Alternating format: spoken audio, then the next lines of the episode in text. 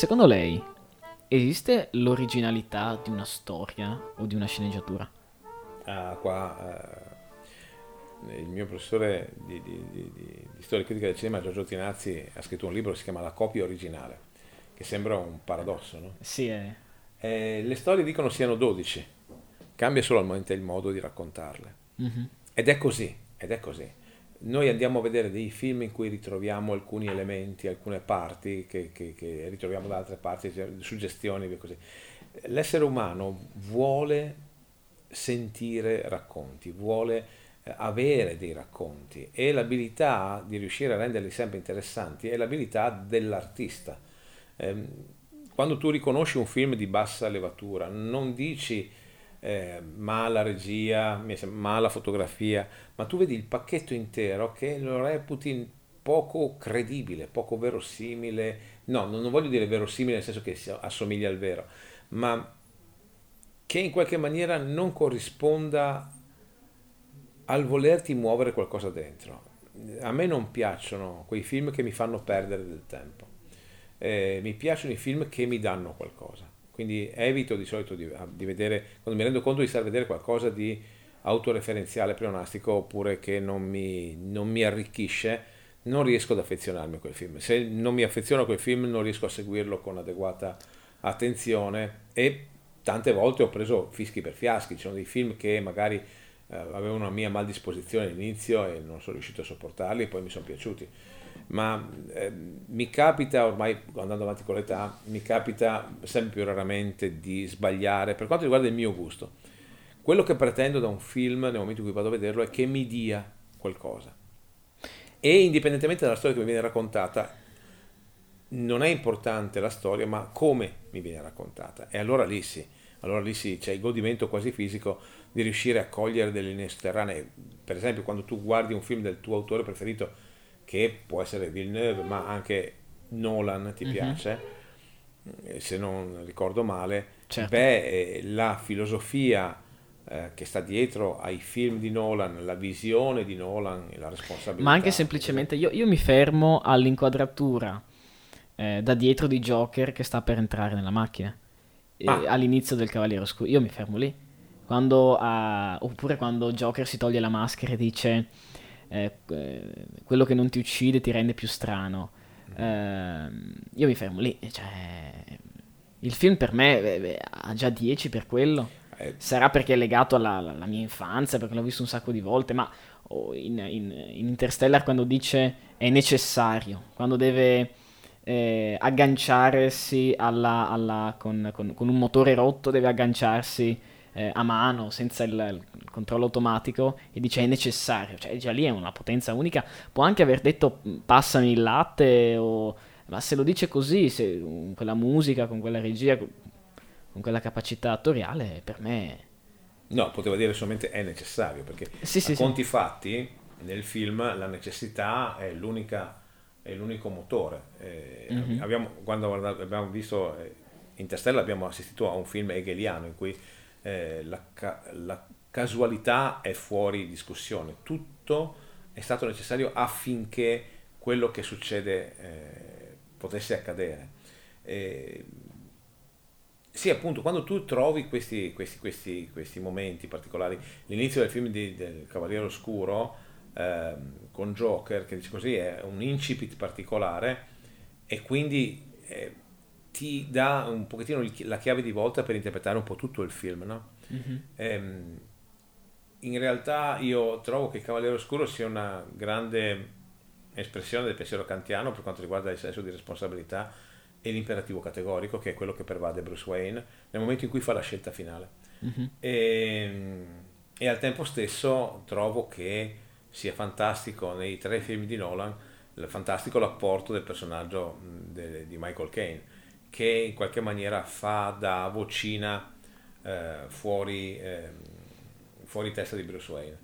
Ehm, Personaggio che nell'ultimo Batman ha, ha recitato per due scene. Eh, vabbè, sono eh, vedi, vedi, vedi, sono scelte, no? Sono scelte, tu rinunci a qualcosa e eh, premi l'acceleratore da qualche altra parte. Allora Mhm. tu, nel momento in cui tu, però beh, anche lì, anche questo film qua doveva combattere con Tim Burton prima, con, eh, con la visione pazza di Tim Burton, quella decadente e oscura e, e meravigliosa di Christopher Nolan e hai dovuto tir- tirare fuori un nuovo Batman. Poi l'operazione è riuscita, non è riuscita, sono due anni che aspettavamo questo film, un po' di delusione c'è stata. Posso darle la mia Prego. impressione non su quest'ultimo Batman, ma sulla Mm. differenza tra Tim Burton e Nolan. Prego. Tim Burton eh, prende Gotham e penso che sia una Gotham molto più simile ad alcuni fumetti, perché è una Gotham eh, sporca, è una Gotham eh,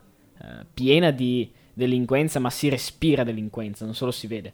E, e- e crea questo mondo che eh, può essere interpretato come vicino alla nostra realtà, ma per come è formato è ben diverso da alcune nostre città. È una Gotham, eh, non vorrei dire finta, è una Gotham molto eh, idealizzata in modo negativo. Mentre eh, Nolan crea una Gotham che è quasi identica a New York, a qualsiasi altra città. Credo che sia una scelta specifica e, e molto eh, personale, perché tra l'altro è una delle cose che rinfacciano di più a Nolan, cioè aver creato una Gotham, mm, eh, come dire, una Gotham che non sembra Gotham. Secondo me è perché Nolan con quella Gotham ci ha fatto vedere come Batman e la storia che Batman racconta sia eh, perfettamente mm, traslabile nella nostra città. Eh, Batman un- è un personaggio eh, comune, è il mio supereroe preferito perché? Perché non ha superpoteri. Batman è un uomo che ehm, decide di farsi carico di una responsabilità molto più, molto più grande di quella che hanno i singoli uomini. E Nolan ambienta i, i suoi tre film di Batman in una Gotham che è molto simile alle nostre città. Come, come per, ehm, per dire che quello che è successo a Gotham può accadere qui. No, ovviamente non eh, in modo eh, non in modo eh, letterale, cioè che c'è un, un uomo che si veste da pipistrello, ma eh, quella Gotham è molto più simile alla nostra. È una questione città. di, di verosimiglianza. Quando tu parli della Gotham di Tim Burton, naturalmente di- dei, dei- dei successivi, ehm, trovi addirittura una Gotham psichedelica, se non ricordo quella con i film con George Clooney e Jim Carrey. Beh, in qualche maniera tu hai la metafora della, eh, della- della città corrotta, delle persone corrotte e via così. Quindi ci arrivi per un processo di traslazione. Con quelli di Nolan invece è un pugno allo stomaco, è la tua città, cioè i cattivi sono lì, cioè i Sì. mafiosi sono mafiosi, non sono caricature di mafiosi.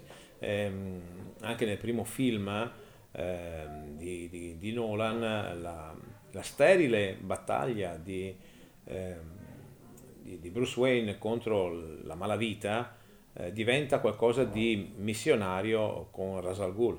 E- ma tutto avviene al di là della, della- della monorotaia che gira per la città, via così.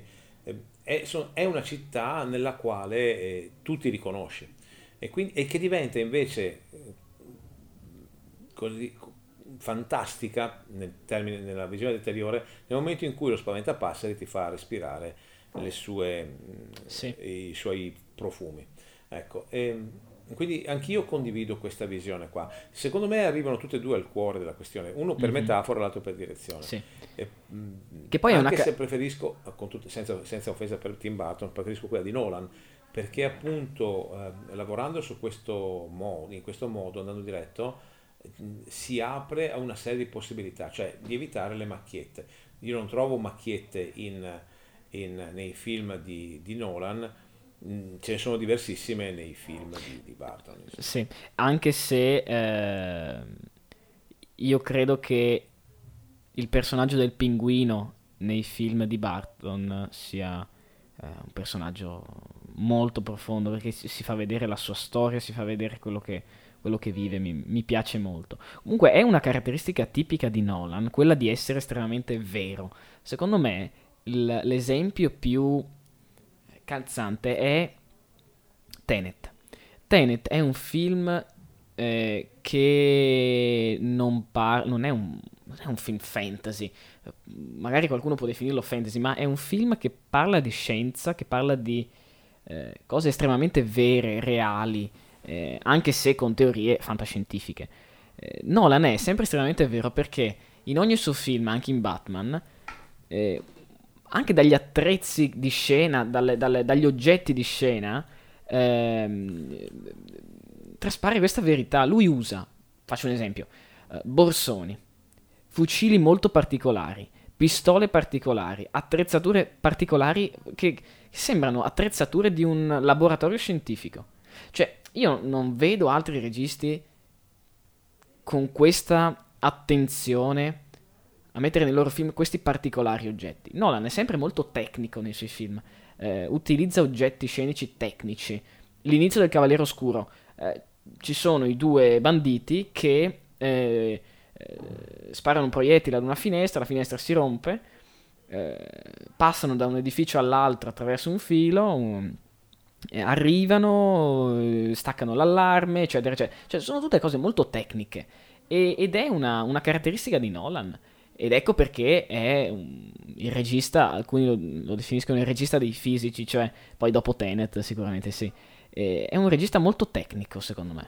C'è questa cosa della verosimiglianza nei film di, di Nolan che mh, mm, eh, lo rende uno dei più inquietanti. Eh, la, l'idea di perturbante in, in, Freud è proprio questa, nel senso che prendi le cose che per te sono normali e sotto un'altra luce diventano inquietanti. La tua stanza la sera, tu spegni la luce, la camicia sulla sedia diventa un mostro, no? Sì. È proprio quella l'idea. Fare questo con la realtà, quindi, ma già a partire da Memento, in cui la eh, realtà, noi la, la vediamo dal punto di vista del protagonista, ad ogni cambio di scena cambia completamente. E quindi eh, la realtà che noi pensiamo essere fatta e finita, in realtà, scusate il bisticcio, è eh, molto più inquietante perché se si, se si è fatta di interpretazioni, beh, lo stesso fatto può avere significati diversi. Questo raggiunge l'apoteosi, cioè la divinizzazione proprio in, in Tenet, dove appunto eh, anche i nessi di causalità vengono messi a repentaglio nel senso che si, si, può viaggiare avanti e indietro, mm-hmm. trovare, sistemare, fare, anticipare e addirittura c'è una lotta con se stesso. Sì. Eh, quindi eh, dov'è, il, dov'è, l'effetto e dov'è la causa, ti domandi alla fine. Ecco, mm-hmm. una realtà come questa ti fa sentire a disagio, cioè la mancanza di agio, eh, il fatto che tu stai seduto e ti vedi queste cose qua e dici però cavoli è vero, è vero ma dove sta appunto il nesso di causalità a questo punto? Beh, ti, ti, ti, parte tutta la percezione della realtà. Quindi eh, Nolan fa questo di veramente interessante, gioca con la presunta naturalezza degli eventi, eh, rovesciandoli davanti agli occhi, proprio esattamente come si rovesciano le case dentro uh, Inception. Eh, eh, sì. Eh, perché appunto potrebbe essere anche quella. Anche in Inception, eh, l'oggetto che mi fa sempre riconoscere, o il, la tipologia di oggetti che mi fanno riconoscere un film di Nolan, sono appunto gli oggetti tecnici. In Inception c'è il, la macchina che fa entrare nel sogno che è, è descritta con le, con le, inquadrature, con le, le, la, la forma che ha sembra un oggetto che esiste nella nostra realtà. Certo. Non è un oggetto, che ne so, in, ci ha fatto vedere al cineforum ancora tre anni fa, Existence. Ah sì, la pistola eh, fatta con gli ossi di pollo. Sì. Eh, esatto, quella lì la, la, riconosci come esterna, ma anche la macchina di Inception dovresti riconoscerla come esterna. Insomma, non esiste una macchina del genere in natura o eh, creata dall'uomo finora. Mentre sembra una, un oggetto di tutti i giorni, sembra un, da, da come è descritta in modo tecnico, da, dai colori, dalla valigetta, cioè, eh, sembra una cosa normale che ogni, gio- che ogni giorno vediamo.